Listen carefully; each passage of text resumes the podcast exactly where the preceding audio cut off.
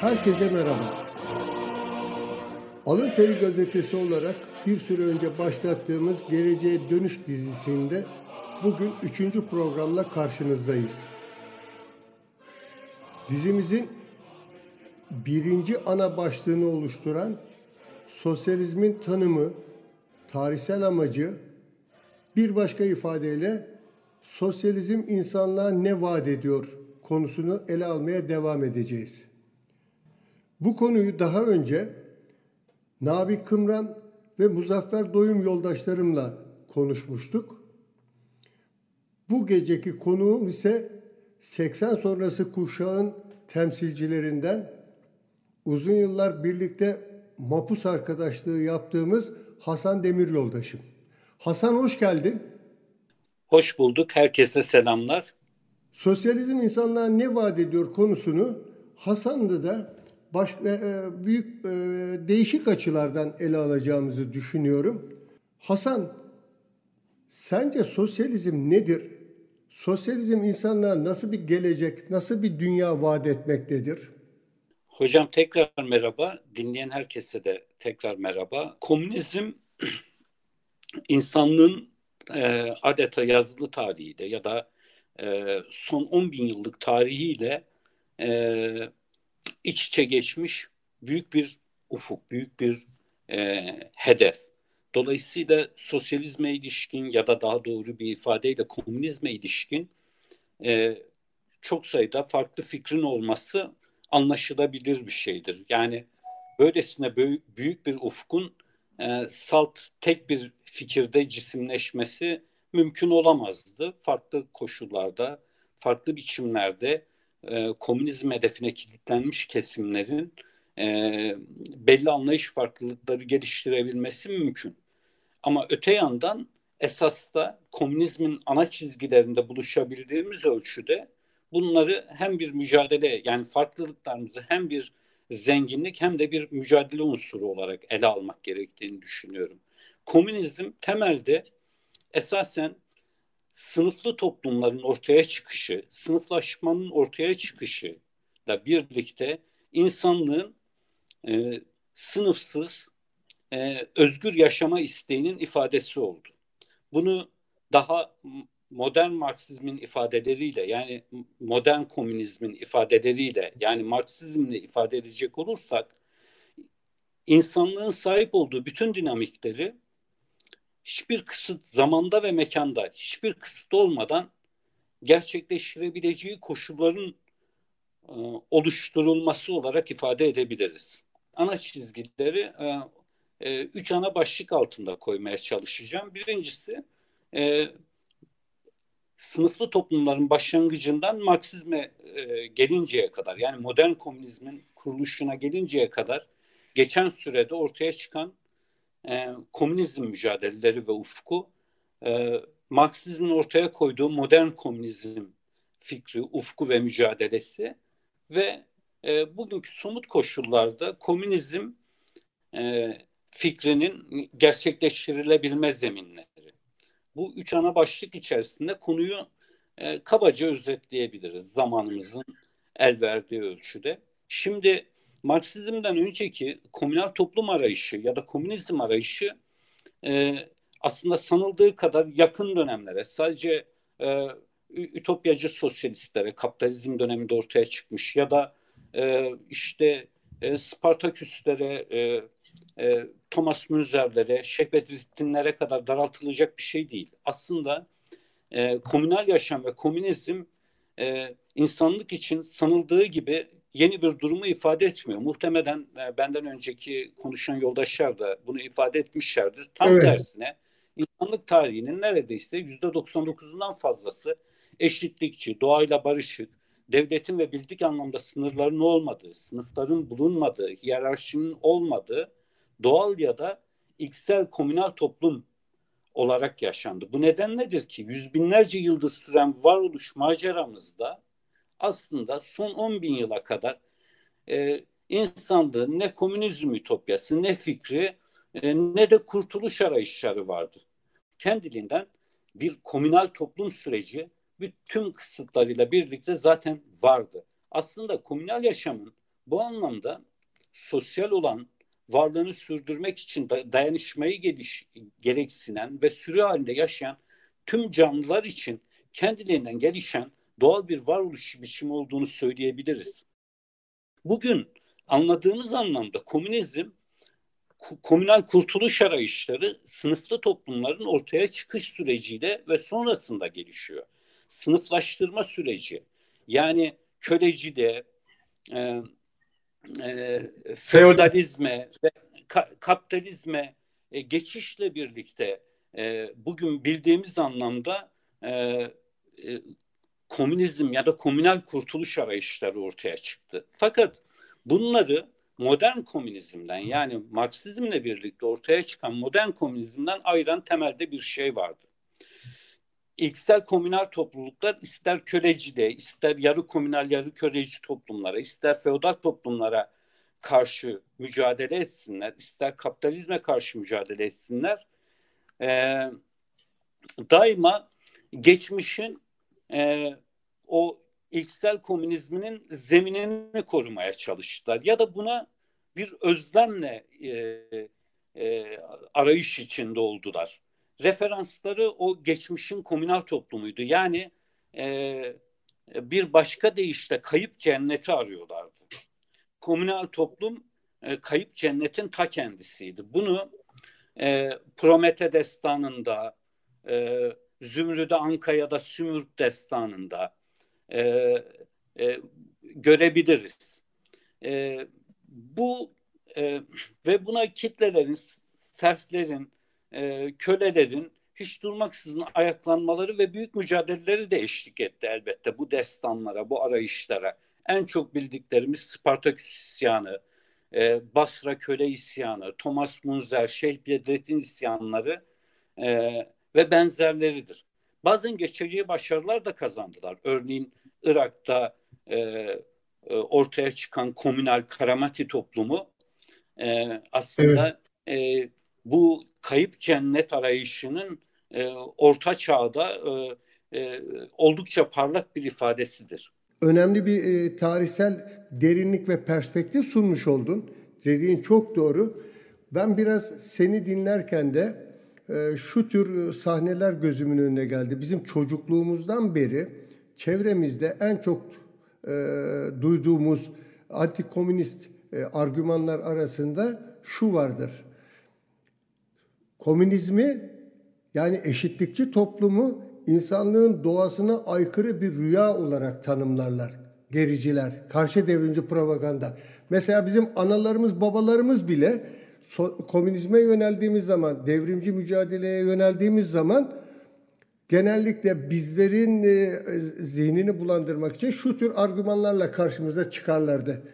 Yani tamam, buna saygı duyuyoruz, bu çok insani bir şey, eşitlik, sömürünün olmadığı, sınıfların olmadığı, ayrımcılığın olmadığı, sınırların olmadığı bir dünya özlemi. Kim buna karşı çıkabilir? Tabii ki çok doğal, buna saygı duyuyoruz ama bu İnsanlığın doğasına aykırı bir rüya. Bunun gerçekleşmesi mümkün değil derlerdi.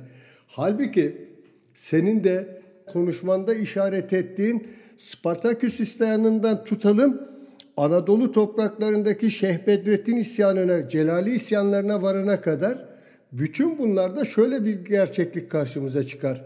İnsanın doğasına uymuyor denilen eşitlikçi toplumsal düzen, sosyal ilişkiler sistemi İsyanların etkin olduğu dönemlerde hayata geçirilmiş ama dönemin e, sınıfsal dengeleri, güç dengesizlikleri nedeniyle isyanların yenilgiye uğramasıyla birlikte o denemelerde kalıcılık kazanamamıştır. Sen şimdi modern komünizm olarak tanımladığın bilimsel sosyalizm öğretisinin e, şekillendiği aşamaya getirdin. Modern komünizme gelinceye kadar olan e, öykümüz aslında E, gerici ideolojilerin tarih boyunca, sınıflı ta- toplumlar tarihi boyunca gerici ideolojilerin temel bir iddiasını da yalanlıyor. Neydi o iddia? Komünizm iyi, güzel, hoş bir e, fikir, e, ütopya ama e, maalesef bunu uygulama koşulları yok. Çünkü e, bu insan doğasına aykırı, hatta e, bu daha sonra insan insanın kurdudur diye en vahşi biçimde ifadeye de kavuşturuldu, evet, bir metafor olarak. Ama tarihe baktığımızda hiç de öyle olmadığını, aslında e, insanlık tarihinin büyük bir bölümünün tam tersine komünizm e, olarak geliştiğini görüyoruz. Asıl e, insan doğasına aykırı olanın ve tarihte bir parantez oluşturanın e, sınıflı toplumlar olduğunu görüyoruz. Şimdi modern komünizme gelince, şimdi e, kapitalizme kadar e, e, komünizm hedefiyle mücadele yürüten e, hareketlerin, e, fikir insanlarının e, başarısı ne yazık ki e, mümkün olmadı. Çünkü birincisi bunlar e, üretici güçlerin henüz bolluk yaratacak ölçüde gelişmediği koşullarda söz konusuydular. İkisi, incisi bunların dünya ölçeğinde birbirleriyle e, ilişkilenmesi ve büyük bir güç oluşturmasının zeminleri yoktu. E, üçüncüsü fikir olarak da esasen az önce belirttiğim gibi geriye doğru referansları söz konusuydu. Yani o kayıp cennete, o e, ilkel ilksel komünizme e, genelde referansta bulunuyorlardı. Ya da mevcut konumlarını korumaya e, dönük bir referansları vardı. Kapitalizmle birlikte e, insanlık tarihi ilk defa e, ilksel komüne, e, komünal toplumlarında, daha sonraki e, tarımsal e, sınıflı uygarlıkların da e, e, içinde gerçekleştiği çerçeveden farklı bir e, e, dünya, mekansal ve zamansal durum yarattı. Kapitalizm bir endüstri toplumu ve bir kent toplumu yarattı. Yani insanın mekansal e, e, konumu değişti e, ve üretim e, süreçleri köklü bir değişime uğradı. E, ve e, kapitalizm e, üretici güçleri o olağanüstü ölçülerde geliştirdi. Evet. Yani hem doğanın e, e, esiri olmaktan kurtaracak, yani e, üretim süreçlerini doğal e, seyirden, örneğin tarım toplumlarında bu e, e, hava durumuna oldukça bağlıydı. Doğadaki kuraklığa, e, başka yağmura, şey, tele, evet, her şeye çok bağımlıydı. Kapitalizm ilk defa bunların dışında yeni bir üretim zemini yarattı ve olağanüstü büyük bir bolluk durumu yarattı. Özellikle makinalı sanayi toplumuna geçişle birlikte muazzam ölçülerde insanın e, üretici güçleri e, e, bir gelişme gösterdi. Bu gelişme e, şöyle ifade edilebilir. Örneğin e, kapitalizmin gelişimine çok e, özgün bir örnek olarak ifade edilir. E, biliyorsun tekstil alanında gelişti hocam. Bu E, dokumacılıkta Dok- kullanılan tek i atıyor. Her işçi tek i atıyor ya da zanaatkar.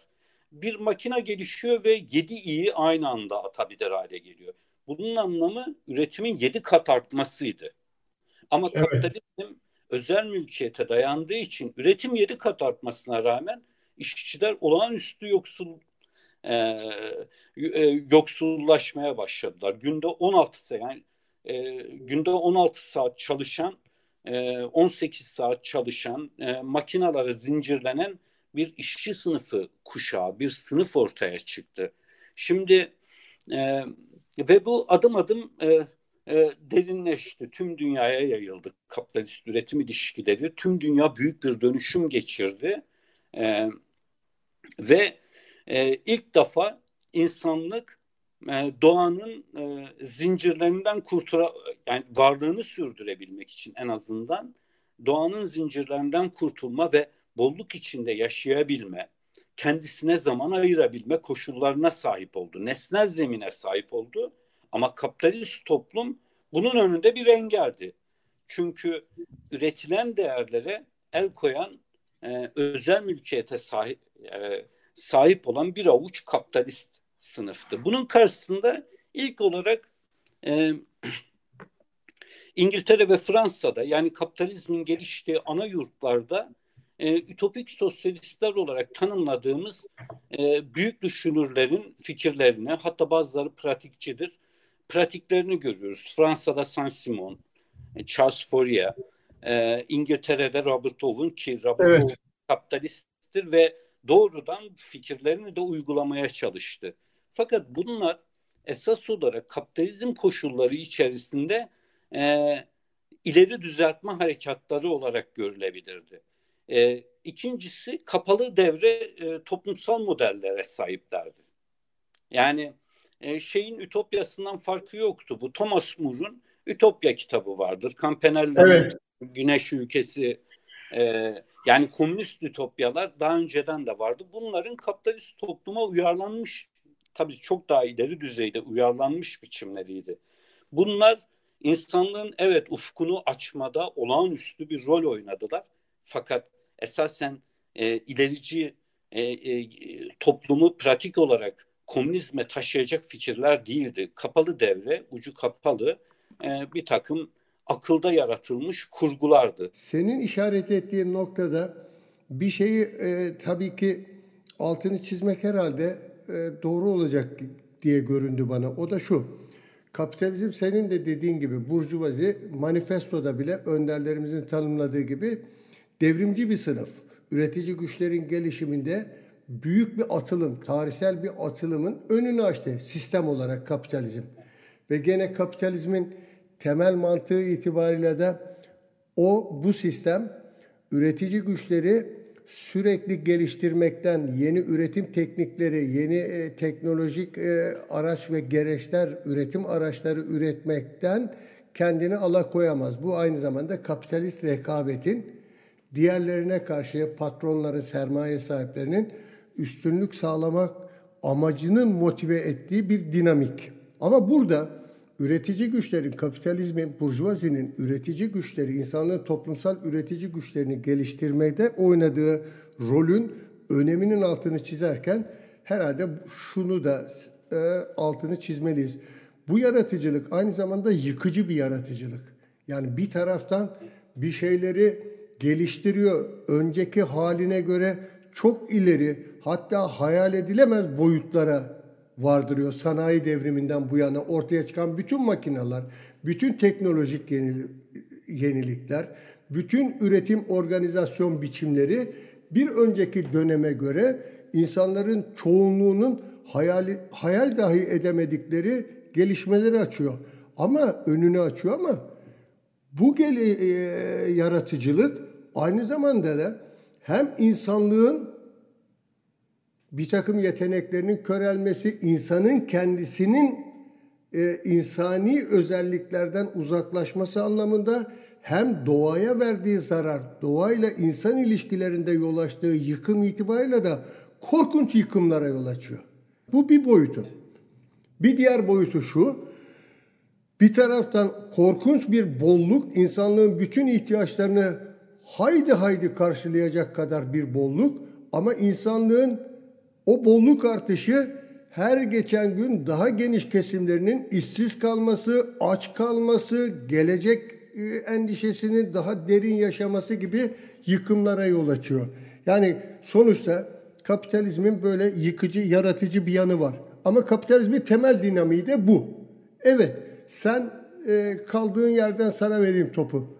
Aslında bu tüm sınıflı toplumlarda söz konusu. Yani köleci toplumda, e, yarı köleci toplumlarda, feodal toplumda, bütün sınıflı toplumlarda var, ama kapitalizm bütün bu yıkıcı ve yaratıcı özellikleri en uç noktasına kadar taşıdı.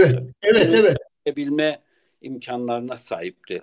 Şöyle ifade edebiliriz. Yani bir yandan üretim araçlarının, üretici güçlerinin gelişmesine bağlı olarak insanlığın e, zamana ve mekana hakim olmasının, e, kendisini gerçekleştirebilmesinin bütün koşulları oluşurken, öte yandan e, olağanüstü bir yoksulluk, yoksullaşma, e, insanlar arası çelişki ve rekabetin bütün biçimleri, e, cinsler arası çelişki, ulusal, dinsel, akla gelebilecek e, e, kuşaklar arası çelişkiler, akla gelebilecek bütün çelişkilerin e, olağanüstü bir sivriltilmesi ve e, derinleştirilmesi söz konusu. Bu da yıkıcı yanını oluşturuyor. Zaten modern komünizm bu çelişkinin ortasında e, tam da fışkırıyor. Marksizmin ortaya çıkışı o yüzden bir tesadüf değildir. Marksizm e, bu anlamda bu çelişkinin tam orta yerinde insanlığın düşünsel ve pratik varoluşunda köklü bir sıçramayı, bir miladı ifade ediyor. Felsefede, bilimde, politikada, gelecek perspektifinde, toplumsal mücadelelere bakışta yeni bir düzeydir. Marksizmle birlikte Marksizme kadar var olan tüm düşünce e, e, biçimleri, tüm düşünce kalıpları aslında e, bir tür tırnak içinde tarih dışı kalmıştır diyebiliriz. Çünkü insanlığın, e, Marksizmin sunduğu insanlık perspektifi ve kapitalizm sınıflı toplum eleştirisi e, tamamen e, hem e, ilksel komünizmi aşan hem de bugüne kadar var olmuş bütün uygarlıkları, sivilizasyonu aşan bir e, fikir düzeyidir ve pratik düzeyidir. Yani bütün bunların aşılmasını ve bir çağın başlatılmasını öngörür. O bir uygarlık değildir. Komünizm e, insanlık tarihinin, modern komünizm miladıdır. Yeni bir, tamamen öncekilerden farklı, hem ilksel komünizmden hem sınıflı toplumlardan farklı yeni bir düzey demektir. Bu da kapitalizmin az önce senin de özetlediğin çelişkisinin tam da ortasında e, fışkırıp geldi. Bu anlamda Marksizmin e, modern komünizm perspektifi e, çok özel bir önem taşıyor. Biz bugüne kadar ağırlıklı olarak Marksizmin e, kapitalizmin devrimci eleştirisi boyutunu Ee, çokça hatmettik, tartıştık, üzerine fikir ürettik. Ee, ama onun modern komünizm perspektifi üzerine nispeten daha az şey söyledik. Az şey söyledik derken e, Marx ve Engels bundan özel olarak kaçındılar. Çünkü onlar ütopik sosyalizmle e, çatışma içerisinde hem onlara büyük değer atfederek hem de onlarla çatışarak ortaya çıkardılar ve ütopizme düşmemek için sadece ana hatları ifade ettiler. Daha sonra yirminci yüzyılın sosyalizm pratikleri geldi. Bugün yeni arayışlar ifade ediyoruz. Aslında üzerine düşünüyoruz. Fakat kapitalizmin devrimci eleştirisi kadar değil. Bu anlamda modern komünizm perspektifi e, hala işlenmesi gereken büyük bir cevher olarak önümüzde duruyor. Bu fikrin özünü insanın kendisinde var olan tüm insani dinamikleri özgürce ve bütünlüklü olarak yaşayabilmesinin olanaklarının yaratılması olarak özetleyebiliriz. Hasan, yani komünizm e, insanda var olan tüm insanal dinamikleri özgürce ve bütünlüklü olarak yaşayabileceği toplumsal koşulları ifade ediyor. Bunun şöyle de diye, yani e, bu anlamda e, e, E, kapitalizm bunun bütün koşullarını ortaya çıkarmıştır der ve bu anlamda e, kapitalizmi aşarak ama onun imkanlarını kullanarak aşarak yeni bir e, e, özgürlük toplumu yaratmayı hedefler. Bu anlamda ilksel komünizm perspektifinden, yani geriye dönük bakan perspektiften ileriye dönük bakan perspektife geçiş demektir Marksizmin komünizm anlayışı. Hasan, burada yine bir araya giriş yapmak istiyorum. Önemli e, alt çizmelerde bulundu. Şimdi özellikle e, kapitalizmle komünizmin alt evresi olarak sosyalizmin ilişkisi ve sosyalizmi kurabilme imkanlarını irdelerken Ee, şöyle bir cümle kullandım. Biz bugüne kadar sol harekette sürekli kapitalizmin devrimci eleştirisini esas aldık. Senin burada kastettiğin e, zaten Marksist-Leninist teorinin o devrimci özünün e, doğal bir sonucu.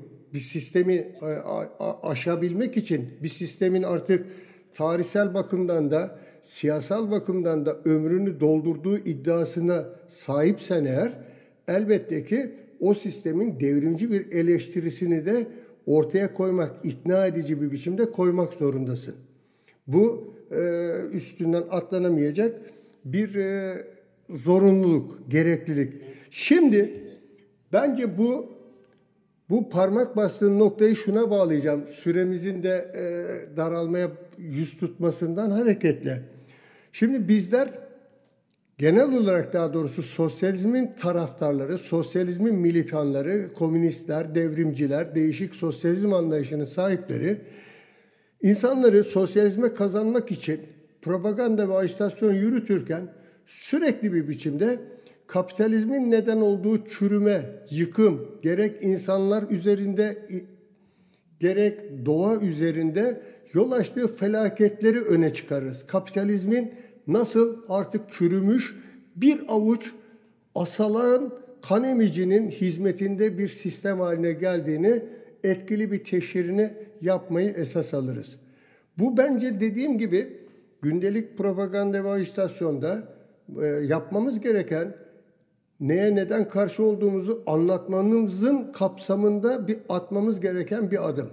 Fakat ben burada giderek geriye doğru yaşanan süreçlerin irdelenmesiyle de bağlantısı içinde giderek şöyle bir tehlikenin ortaya çıktığı düşüncesindeyim. Bilmiyorum sen ne dersin? O da şu: kendisini sürekli kapitalizme göre tanımlayan, sosyalizmin, insanları sosyalizme kazanmak, onları ikna etmek için sadece bu felaketlerin tellallığını yaparak, korkulara hitap ederek yol alamayız.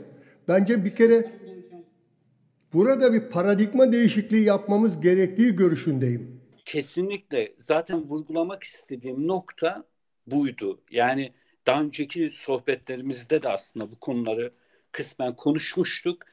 Yani kapitalizmin, evet, devrimci eleştirisi şart, çünkü aşmamız gereken toplumu tanımamız, ondaki devrimci cevherleri bulup işlememiz ve onu aşmamız gerekiyor. Ama ne? Neyle aşacağız? Şimdi Marx ve Engels'in e, kısmen e, bu konuda e, ana ilkeler dışında e, geniş açılımlara gitmemesi anlaşılır e, diye ifade ettim zaten. Sonrasında Lenin devlet ve devrimle bunu biraz daha açımlıyor ve sistematik hale getiriyor. Sonrasında da var. Ama bugün salt kapitalizmin devrimci eleştirisiyle yetinen bir perspektifin insanlığı komünizme taşıması mümkün değil. Bir bütün evet. olarak yaşadığımız komünizm deneyimleri ve fikirlerini yoğurup bugünkü koşullar altından e, komünizmin neyi ifade ettiğini, e, kapitalizmi nasıl aşacağını çok açık ve net olarak ortaya koymak zorundayız. Hele ki e, yüz yıllık bir tarihsel deneyimimizin çöküşe uğradığı koşullarda bundan kaçınmak aslında e, komünizm hedefinden uzaklaşmaktan başka, biraz belki sert bir ifade ama, başka bir anlam taşımaz. Şimdi e, bu noktada e, derinliğine komünizme ilişkin başta sapmalar da olabilir, e, bir takım e, savrulmalar da olabilir ama komünizm fikrini yoğunca işlememiz gerekiyor. Ne söylüyor komünizm?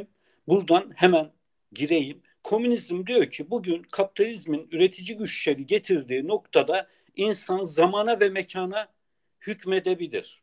Yani e, kendi yaşamını, yaşam demek zaman demektir. Esasen zamanla kısıtlı tarihsel varlıklarız. yetmiş sene, en fazla seksen sene yaşayabiliyoruz. Bu zamanı insana vermek gerekir. Özgürce vermek, dilediği biçimde vermek gerekir diyor. Mekanı vermek gerekir diyor. En başta dünyayı vermek gerekir. Devleti ve bütün e, yönetim aygıtlarını ortadan kaldırarak, sınırları ortadan kaldırarak bütün mekan insanların olsun diyor. E, insanı baskılayan bütün koşullar, e, bütün e, şeyler, e, mekanizmaları ortadan kaldıralım diyor. Bakın çok küçük bir örnek söyle- vereyim. Evet. Dünyanın nüfusu şu anda yedi buçuk milyar. Peki e, bu yedi buçuk milyarın sekiz yüz milyonu aç, e, yaklaşık iki milyarı da yetersiz besleniyor. Peki şu mevcut koşullarda, kapitalizm koşullarında kaç milyar insana yetecek kadar e, ürün üretiliyor, yiyecek üretiliyor? Herhalde deriz ki ya herhalde beş altı milyar insana e, e, yetecek kadar ürün. Yo, Hayır. Yo. on iki buçuk milyar insana yetecek kadar yiyecek ürün üretiliyor. O Malthus şu e, nüfus fazla bundan oluyor e, hikayelerinin ne kadar boş, içeriksiz ve gerici olduğunu görüyorsun. on iki buçuk evet. milyara yetecek yiyecek var ama yedi buçuk milyar doymuyor. sekiz yüz milyonu aç, iki milyarı yetersiz besleniyor. Hasan, Hasan, milyarı da fazla besleniyor. Hasan, bak bir yerlerde okumuştum, senin bu vurgun üzerine söylüyorum. Sadece New York kentinde bir yılda çöpe atılan yiyeceklerin toplamı Afrika'daki açlığı ortadan kaldırmaya yetecek miktarda. İsrafın, bak bu sadece israfın boyutu. İsrafın boyutu. Bir de ürün fiyatları düşmesin diye ya da satacak imkanlar, gene kapitalizmin kar mantığı nedeniyle satamadığı için elinde kalan malların, ürünlerin tahrip edildiği, çürümeye terk edildiği, hatta üretebilecekken üretilmediği miktarları düşünecek olursak, zaten bugünkü üretici güçlerin dünya çapında top, insanlığın toplumsal üretici güçlerinin bugün geldiğimiz gelişme düzeyinde bile bugünkü dünya nüfusunun kat kat fazlasının bütün temel ihtiyaçlarını fazlasıyla karşılamakla kalmayıp çok daha ileri refah düzeylerine taşımaya yettiğini görürüz. Aynen, ben hocam e, e, sokakta e, sınır tanımayan e, doktorlar örgütünün bir standına gitmiştim. E, açlar için yardım destek topluyorlardı. Söyledikleri şu oldu: dünyada bütün açların ve yetersiz beslenenlerin üç ayın gerekli proteini alması için gereken para miktarı ne kadar diye sordular. Tabii ki bir fikrimiz yok öz olarak hesaplan. yetmiş iki milyar dolar. Bakın, sadece yetmiş iki milyar dolar. Evet. Amerika'nın savaş bütçesi sekiz yüz milyar dolar civarı. Yani evet. e, uyuşturucu ve e, bu mafyatik işlerin e, piyasa değeri dört yüz milyar dolar. Yani açlık aslında çoktan çözülmüş bir sorun nesnel olarak. Bu açlığı dayatan, bu açlığı yaşatan kapitalist sistemin kendisi. Bu anlamda bizim insanların temel ihtiyaçları, hatta temel ihtiyaçların ötesinde sürekli zenginleşen yeni ürünlerle kendilerini çok daha ileri koşullarda üretebilmenin, bilmelerinin zemini zaten var. İki, zamanı vereceğiz. Zamanı nasıl vereceğiz? E, çalışma sürelerini azaltarak vereceğiz ve giderek ortadan kaldırarak vereceğiz. Otomasyon aslında kapitalizmin ortaya çıkışı, ilk makinelerin ortaya çıkışından bu yana otomasyon söz konusu. Makineler ilk otomasyondur. Şimdi dört saat çalışarak, ki uygulamaları da yapılıyor, e, insanların e, mevcut üretim düzeyini e, sürdürebileceği görülüyor. Bakın, bu mevcut koşullarda şimdi sekiz yüz milyon işsizden bahsediliyor ki bu bir milyar civarı, bir bir buçuk milyar civarıdır. bir buçuk milyar işsizin günde iki saat üretime katıldığını, bu polisin, askerin, vergi memurlarının, bankacıların, yani üretken emeğin içinde yer almayan yüz milyonlarca insanın yeniden eğitilerek iki saat üretime katıldığını düşündüğümüzde, daha şimdiden, daha ilk andan itibaren günde iki saat, belki en fazla üç saat zorunlu çalışmayla insanlığın hem muazzam bir bolluk yaratabileceğini hem de zamanı, yani hayatlarını geri kazanabileceklerini, özgürleştirebileceklerini, özgür zamanların olağanüstü artabileceğini görüyoruz.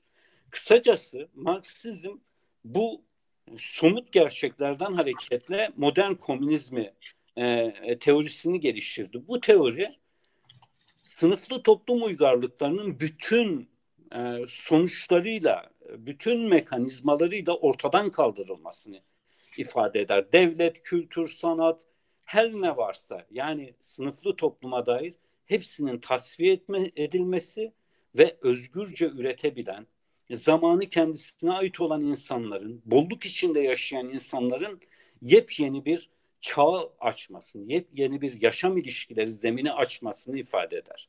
Bu noktada Marksizm çok temel bir takım çelişki alanlarını tanımladı ve komünizmin bunlara yönelmesi gerektiğini ifade etti. Emek sermaye çelişkisi, kent ile kır çelişkisi, kafayla kol emeği çelişkisi, insan doğa çelişkisi, cinsler arası çelişki, eski kültürüyle yeni geliştirilecek kültür arasındaki çelişki, yani bu altı çelişki alanı komünizmin üzerinde kurulacağı, komünizmin içinde fışkıracağı alanları ifade ediyor. Emek sermaye çelişkisi tüm üretim biçimlerinin ve mülkiyetin toplumsallaştırılması, toplumun bunlar üzerinde egemen olması anlamına geliyor. Kent ile kır çelişkisi, kent ve kır ayrılığının ortadan kaldırılarak yeni bir yaşam alanı, yeni bir üretim alanı mekanının oluşturulmasını ifade ediyor.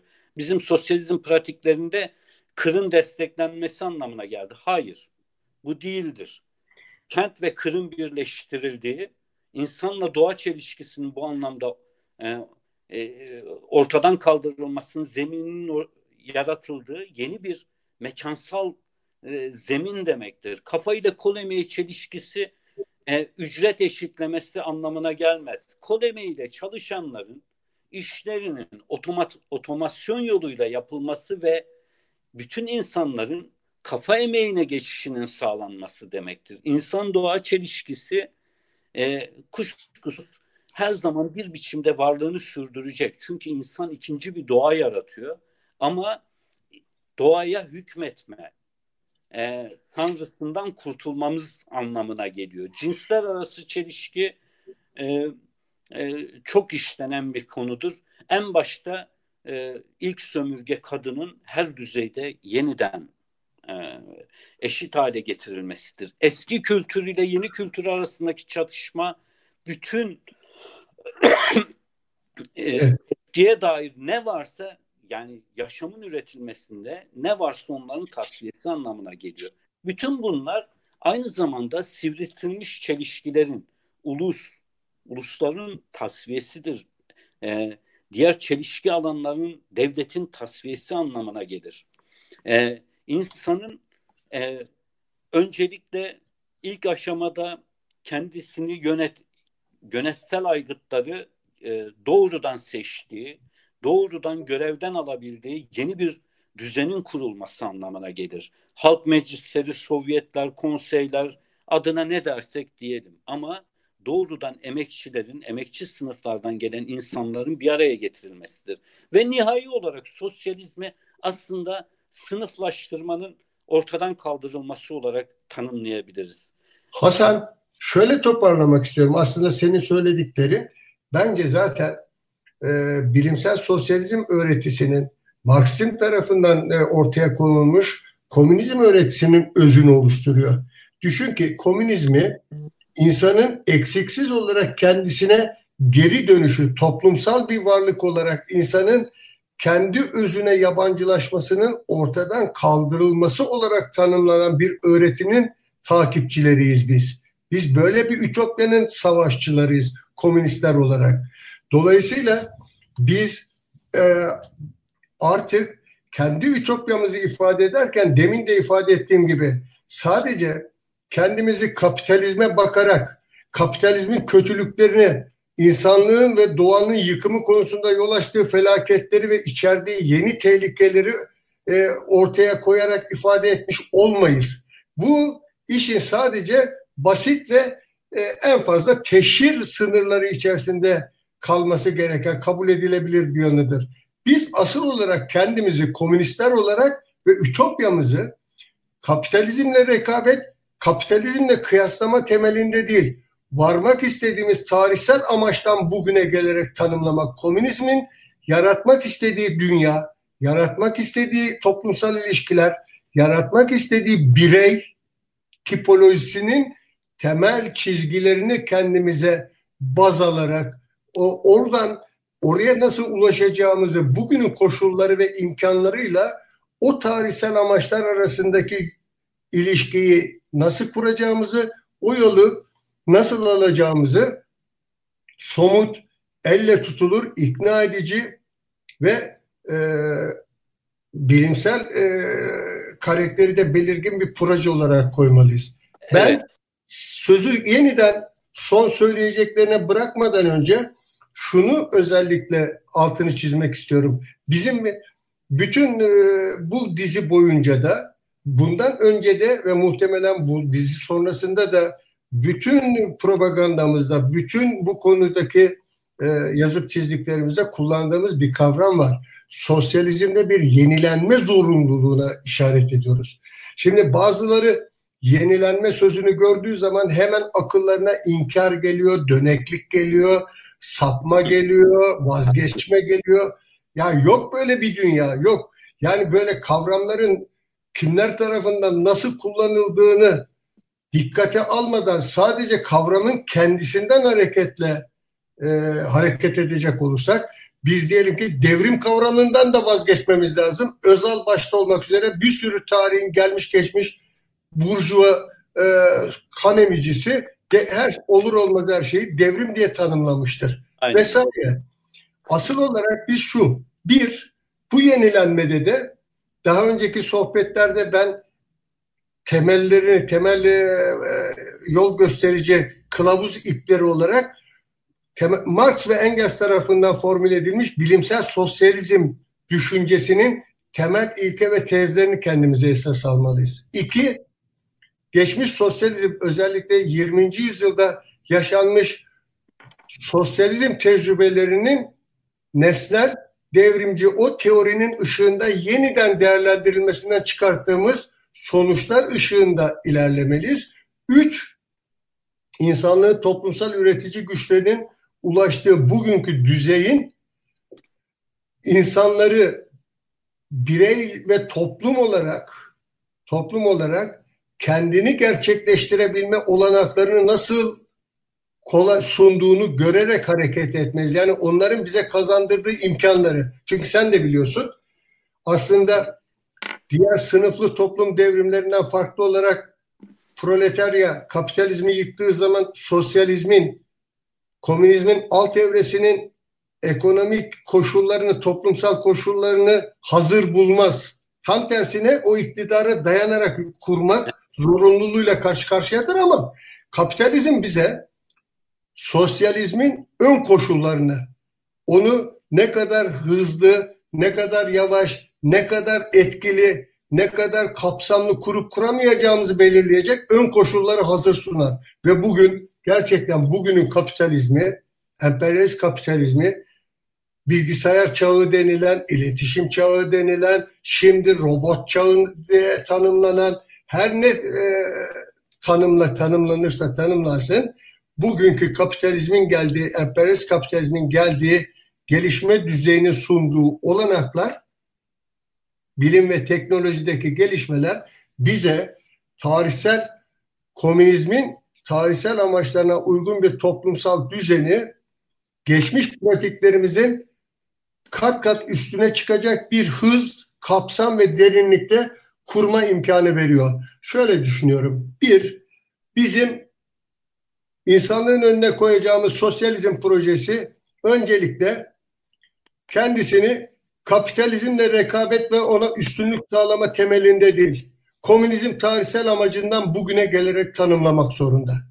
Biz nasıl bir e, dünya yaratmak istiyorsak o dünyanın her konuda ama her konuda yönetim, e, doğayla kurulan ilişki, cinsler arası ilişki, farklı etnik kökenler arasındaki ilişki, her konuda insanın kendini gerçekleştirmesi kapsamında o tarihsel amaç neyi gerektiriyorsa biz onu bugüne en hızlı bir biçimde nasıl taşıyacağımız düşüncesinden hareketle yeni bir pro- sosyalizm projesi tanımı getirmeliyiz. Şimdi hocam söylediklerine aynen katılıyorum. Aslında yirmi yıldır yaklaşık olarak biz değişik kendi yayınımız Barikat'ta da değişik yerlerde de şunu ifade ettik.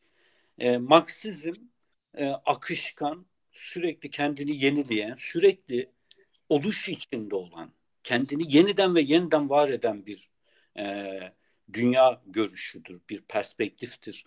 Dolayısıyla yenilenme, devrimci temelde yenilenme ki devrimciliği şurada ortaya çıkar. Marx e, yenilenmenin devrimi güncel bir mesele olarak ele alıyor musun, almıyor musun? En temel mihenk taşı budur. Yani bugünün temel sorununu devrime hazırlanmak, devrimin yapı taşlarını oluşturmak olarak mı görüyorsun? Yoksa genel geçer bir muhaliflik ya da başka bir şey olarak mı görüyorsun? Çünkü bu senin bütün ufkunu belirler. E, kuşkusuz e, o, bu yenilenme boyutu birçok e, alanda da kendisini e, e, ifade eder ama e, merkezi unsuru budur. Yani devrimciliktir. Pratik devrimciliğe soyunuyor musun, soyunmuyor musun? Bütün yenilenme adına yaptığın şeyler, yeni fikirler buna hizmet ediyor mu, etmiyor mu? Yani Marksizmi yenilenmesiz düşünen esasen e, Marksizmin oldukça uzağına düşmüş demektir. Sıçramasız düşünen onu bitmiş, e, e, yani olmuş bir şey olarak gören E, Marksizmin dışına e, doğru yol alıyor demektir en hafif deyişle. Komünizm meselesi özgürlük ve e, e, komünde toplanır. Komünde kastım eşitlik ve dayanışma fikrinde e, toplaşır. E, bugün e, böyle e, spot halinde ifade edecek, edersek e, işçi, emekçi ne anlamalı? Bir, ücretli köleliğin ortadan kaldırılması olarak anlamalı. Yani evet. İşçinin kendi varlığına son vermesidir komünizm. Komünizm bütün mülkiyet ilişkilerine son vermektir. Komünizm bütün kötülüklerin anası olduğunu kendi günlük hayatımızda da gördüğümüz paranın ortadan kaldırılmasıdır. Yani insanların birlikte üreterek birlikte özgürce tükettikleri toplum demektir. Ee, Daha pek çok şey söylenebilir. Yani yaratıcılığın her alanda e, fışkırmasının koşullarının ortadan kalkmasıdır. Parayı kaldıracağız, ücretli köleliği kaldıracağız, mülkiyeti kaldıracağız. Bunlar e, bunlara eklenebilecek başka mottolarla birlikte e, komünizmin temel fikirleridir. Sınırları ortadan kaldırmak, doğayla barışmak, bütün bunlar e, yepyeni bir dünyanın önümüze e, ufkunu ve olanaklarını açar. Hasan, çok teşekkür ederim katıldığın için. Ee, zengin, derinlikli, farklı boyutlara vurgu yapan bir sohbet oldu aramızdaki sohbet. Önümüzdeki e, programlarda seninle yeniden bir araya geleceğiz. Konuyu değişik yönleriyle e, tartışmaya devam edeceğiz. Tekrar teşekkürlerle hoşça kal diyorum. Bizi dinleyenlere de bize gösterdikleri sabır ve anlayıştan dolayı çok teşekkür ediyorum. Yeni programlarda görüşmek üzere. Hoşça kalın.